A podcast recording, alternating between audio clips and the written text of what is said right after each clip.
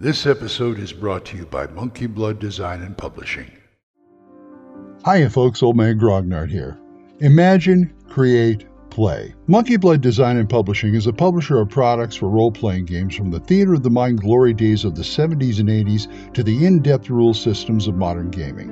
Monkey Blood Design and Publishing is also the home of the Gold ENnie Award winning The Midderland setting and its creator, Glynn Seal. Monkey Blood ships quality gaming products around the world from their UK web store, but you can also find their products on DriveThruRPG, itch.io, and Redbubble. Not only do they offer high quality gaming material, but if you need a piece of cartography, art, writing, or layout for your own project, Monkey Blood Design and Publishing can offer freelance services to help bring your own project to creation.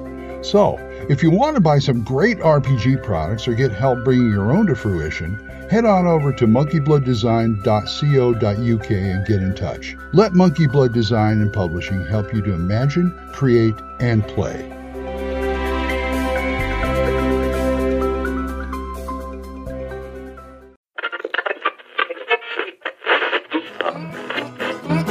Abandon all hope, listeners. You're listening to Radio Grognard, the OSR podcast about stuff with your host, Glenn Hallstrom. Hi, folks. Old Man Grognard here. Hope you're all doing well. It's a nice day. Okay, I'm going to start an informal little series here called WWGD. What would Grognard do? And I'm going to sort of field questions from you and see if I can give you my take on stuff. So if you want to send me something, you know, to, to answer, you know, if you have a, well, this happened in my game, how would you handle it? Or you might come up with a scenario you want, to, want me to talk about, oldmangrognard at gmail.com. Or you can drop a voicemail, but either way, I'll get it on here and we'll talk about it. Well, since I don't have any right now, I'm going to just pull one out of thin air here. And I'm going to talk about clerics and turning undead. And what I want to say is you've got the uh, the turn undead chart in the older school games. Usually, like, you know, basic and 1E, it's more like, okay, you roll this for a mummy, you roll this for a zombie, you roll this for a vampire, you roll this, da da da da da. But I like the way the retro clones do it now, where it goes by hit dice which means you can expand that, not, not really expand the chart, but you can figure out a way to use that for other things like other animals, other foes. And don't call it turning. It's something else. Maybe another class could use it. May, you know, just use your imagination. Kind of think outside the box on that one. So that's, it's very, very useful that way. But anyway, say you have a situation where the party comes up against a pack of, let's say, ghouls, and the cleric has to turn them.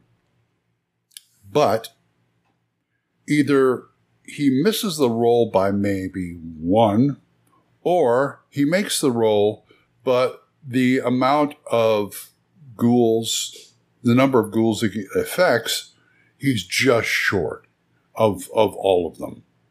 Well, to me, that's a slam dunk. You know, I would just give it to him with a penalty. You know, failing forward, as I they call it, as I call it, because you that's where that's where the role playing. This is where to me this is where the fun comes in. It's role playing, so you can create a situation where it'll work, but it's going to cost him. Say, okay, you turned them all, but your God was I don't know, they're fickle or whatever. They, they, were not happy that you were in this situation, so you may get a penalty next time you try and cast a spell. What if you're trying to cast bless and it just don't work? Because the god said, you know, you shouldn't have been here in the first place. Forget your bless. Uh, so he he wouldn't let you do a bless for that for that encounter, or you can carry it on or whatever. So that that kind of thing was, you know, that, like I said, it was a no brainer, failing forward, basically. Um, or he will just make you do it just barely, you know?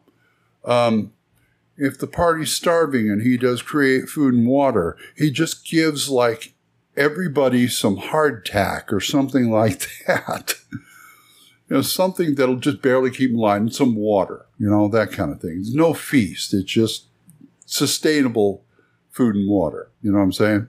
But anyway, that's kind of how I would handle it.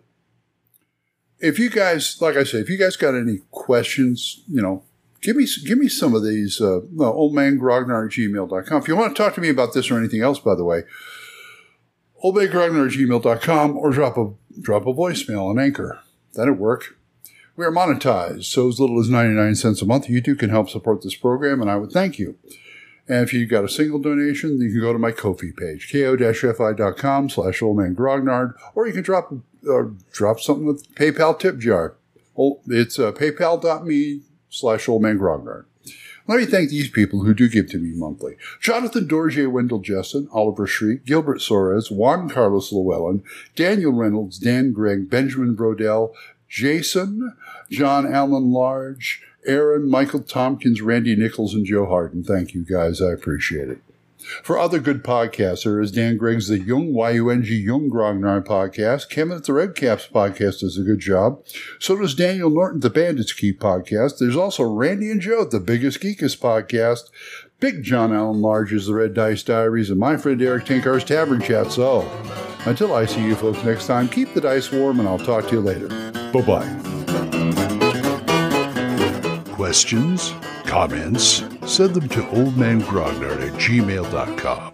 We'll see you next time when Radio Grognard is on the air.